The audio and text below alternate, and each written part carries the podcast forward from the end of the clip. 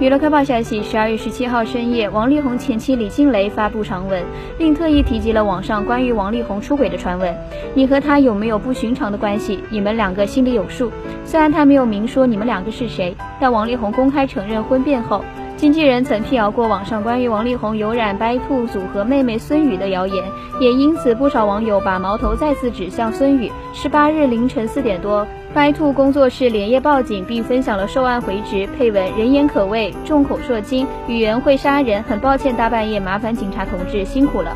可见孙宇方面也是不胜困扰，不得不连夜用报警的方式来辟谣了。